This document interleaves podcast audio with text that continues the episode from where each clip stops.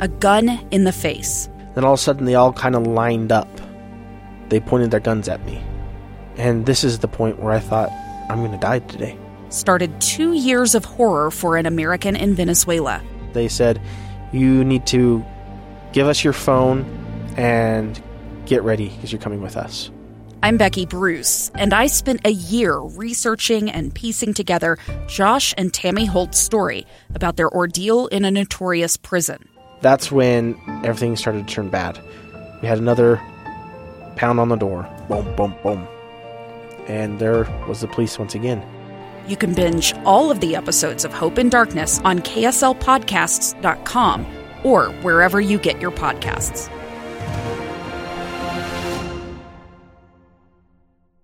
If you had asked young Lee Lonsberry when he was about 10 or 12 years old, young Lee, do you think that sometime years down the road, uh, you will end up dedicating a a pretty hefty portion of your professional life to the Antiquities Act, to discussing it, to analyzing it, to learning its history, to defending it, to attacking it, and to later report on executive orders handed down by presidents, plural. uh, with the authorities granted them within the Antiquities Act. And young Lee Lonsberry would have said, What's an antiquity? Antiquity? No. Yeah, of course not. Well, so it is. I find myself here today uh, having a conversation. I swear I feel I've had uh, a, it's like Groundhog Day. When I was in Washington, D.C., as you know, I worked for Congressman Rob Bishop, who worked uh, very hard on issues of public lands and who was a, a critic of much of what was done by uh, certain presidents in the name of the Antiquities Act or uh, with powers drawn from the Antiquities Act.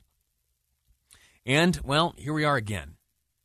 Most recently, the Antiquities Act is in the news because it was signed by President Joe Biden, an executive order calling for a review of the boundaries of certain national monuments, two uh, of which are right here in the great state of Utah. That's Grand Staircase Escalante and Bears Ears. There are a few others, but they're outside of Utah, so we'll uh, we'll narrow this conversation to what's impacting the Great Beehive State. Well. of course, those who uh, don't want to see the borders reviewed, who don't want to see even more changes, uh, are up in arms. And understandably so. Uh, we're in a situation where every few years things are going back and forth, back and forth, uh, and that is the way of many executive orders. There's really uh, nothing that offers the communities where these monuments border, uh, nothing to offer them certainty so the businesses there, you know, that try to make plans for next year or uh, four years down the road, they don't have the certainty to make decisions like that. Same goes for the local municipalities. You need to have some certainty when you go about planning, uh, you know, the investments of your community and what tomorrow will look like. You hope uh, to be able to look towards tomorrow with a certain, uh, you know, level of continuity and an understanding of the rules. Well, uh, it might not be that way. It's looking like we might be uh, having this argument back and forth for many, many years to come. Uh, in just a moment, I'm going to bring onto the program Jay Evenson, Deseret News columnist, who spoke uh, in a recent column in the paper along these very lines. But first, uh, let me just give you a quick uh, update on what's happening in Washington along these lines. There are states that are exempt, as you might know Alaska and Wyoming. They're free and clear of the Antiquities Act. No president's going to sit down on any desk uh, and sign some executive order calling on powers uh, born in the Antiquities Act to, to change the boundaries of any monument. No, Wyoming and Alaska, uh, they're exempt. Senators Lee and Romney would like the same situation to be enjoyed uh, here in the state of Utah. They would like to exempt Utah uh, from the Antiquities Act. Uh, anyway, we'll see if that comes about. Uh, not sure if the politics are there to uh, bring that about. Joining me now, uh, Jay Evenson. Sir, how are you? Welcome to the program. I'm doing great, Lee. You know, it's interesting. Uh, you could have asked me that same question when I was young, and I'm a lot older than you are. So. you. Um, go ahead. You, you, say, Jay, that uh, our grandchildren will probably still be fighting over national monuments. What do you mean? Well, uh, I don't see this changing, and the Antiquities Act gives uh, presidents basically dictatorial powers to create uh, to uh, expand or contract. Now, that hasn't really been tested in the courts yet. Uh, President Trump contracted the size of some uh, some monuments, and and uh, the courts may still have a say on that. But um, the the problem is that a lot of these issues have become politicized, and uh, environmentalism has become politicized, and so uh, people have already staked their their political claim, so to speak, or where they stand on these issues, and so they don't tend to be uh, judges according to their merits. And as long as the president has the power to create a monument, that's the trump card, right? So uh, um, that will always stand in the way of coming to some kind of a meaningful compromise on, on these issues. What do you think about this effort uh, being undertaken right now by Senators Lee and Romney? I know it's not a new effort. There have been uh, lawmakers from Utah who have attempted to exempt Utah from, uh, you know, the power of the Antiquities Act in the past. Uh, any chance you think of this renewed effort uh, making its way through? Well, it's unique in that it would require uh, not only Congress to approve of a new monument, but also the state legislature. So um, that that may be problematic actually when it comes to passing that uh, back in Washington. Um, you know, you would think, okay, Congress. Uh, it would be hard enough to get something through Congress, but if you have to get it through the state legislature as well, uh, that would be difficult. And I'm sure the environmental lobbies back there are going to be fighting against this. Um, look, you're right. We've we've exempted Alaska and Wyoming, but those were several years ago before this became as politicized as, as it is now. Um, I really have my doubts, particularly uh, with this Congress, that this will go anywhere. Yeah. Uh, in in your piece, uh, which predicts that our grandchildren will likely be debating this, uh, you say it's time to amend the Antiquities Act, at least require Congress to ratify. You think that there uh, could be some amended version of this pure act, what Senators Lee and Romney are up to, that uh, removes the state legislatures from the from the equation?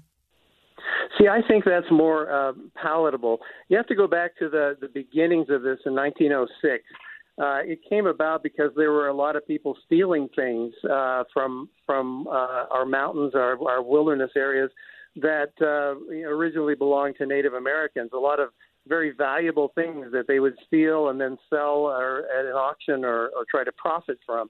And so Congress said, look, uh, we need to have the president be a little bit more nimble to create monuments and protect these antiquities. And um, and so I, you know, the, I think you could pr- probably still argue that the president may need to be nimble. That the need doesn't seem as great to me as it did in 1906. But if you set a time limit and said, okay, the president creates a monument, uh, within 18 months of that, Congress has to either ratify that or it goes away.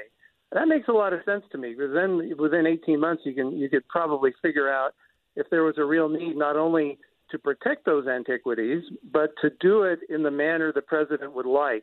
You know, the Antiquities Act says everything has to be the smallest space possible to preserve yeah. uh, to preserve the, the antiquity, and we've got some pretty large monuments being made, and I think the the argument is that uh, they don't have to be quite that big. Yeah, no, I agree with that. Uh, let me ask you this: uh, in as, as we, we, probably should have started the conversation with this, uh, but, uh, but why should why should we care about this? Uh, it is a piece of legislation that goes back to what 1906 or something like that. Uh, it mm-hmm. is rarely something that comes up in the lives of Joe and Betty Utah. Why why why should we be caring about this? I don't think it's so rare, actually, but it, it, it comes up more in the lives of our, our rural residents who uh, are living in, in towns that are frankly uh, kind of in, on the endangered list, and uh, uh, people have a difficult time making a living. And lots of times they make a living off of the land, and there's mineral extraction and other other things uh, like that. Um, we have a process in this country uh, that's designed to bring all sides together through their elected representatives in Congress and to reach compromises to make sure everybody's heard and to make sure we protect various interests. Now, through compromises, not everybody is going to get everything they want, but uh, everybody ought to be protected. But when you give a, a president uh, carte blanche to uh, create a monument by fiat, you don't require him to take any of that into account. And too often, it can become uh, a political issue and a, a political sledgehammer in some ways if a president feels he needs more more uh, support from an environmental community, uh, or even on the opposite from a uh, you know the extraction yeah. community. Um, he can he can just just do it, and uh, and the people's representatives need to be involved. That's our system of government. There you go. There's there's far too much on the line for so many people in such uh, diverse circumstances that for the power to be so concentrated and wielded by just one individual, uh, it it just doesn't feel overly American to me. Uh, Jay Evenson, thank you so much for uh, your column. Thank you for your conversation. Best of luck. Thank you, Lee. All right, sir. Uh, we're going to take a quick break right now. When we return, uh, we're going to have a look at what's taking place right now on the floor of the United States Senate. I mentioned that senators were being sworn in, uh, signing the oath to serve as jurors in the impeachment trial, the second impeachment trial of Donald Trump. Well, there's some debate right now and some vote now on the constitutionality of the process. We'll take a look at that. Plus, one senator there today won't be there for too much longer. Rob Portman calling it quits. Why? I'll share that with you next on Live Mic. I'm Lee Lonsberry, and this is KSL News Radio. A stranger with a gun came upon two teens taking pictures under a rising full moon. But violence is only the beginning of this story. Sometimes I thought, there are no miracles. Yeah, there are, and this is a big one. I'm Amy Donaldson, and I've spent my career talking about how lives are undone by violence.